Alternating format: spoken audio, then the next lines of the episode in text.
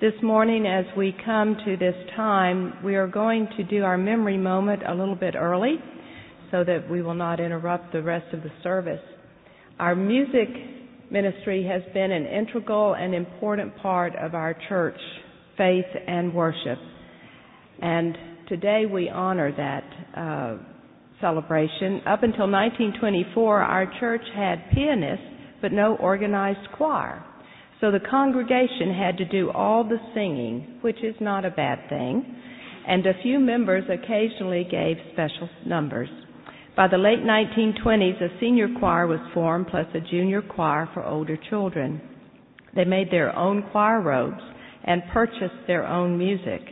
As the church grew, so did our music ministry, led by many faithful musicians.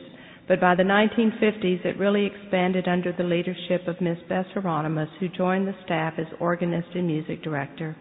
The sanctuary choir added four paid soloists, choirs for senior highs, junior highs, and a junior choir of fourth and sixth through sixth graders were developed.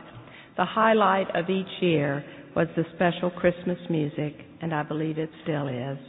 I still remember how to sing Silent Night in German, which I learned in the junior choir.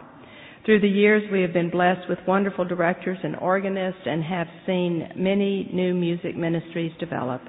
Since nineteen eighty-four, under the leadership of Ruth Ann Lind as director with Mary Lou Russell at the organ and piano, our music ministry now has choirs for all ages, plus wonderful assistant directors and instrumentalists who bless us each week.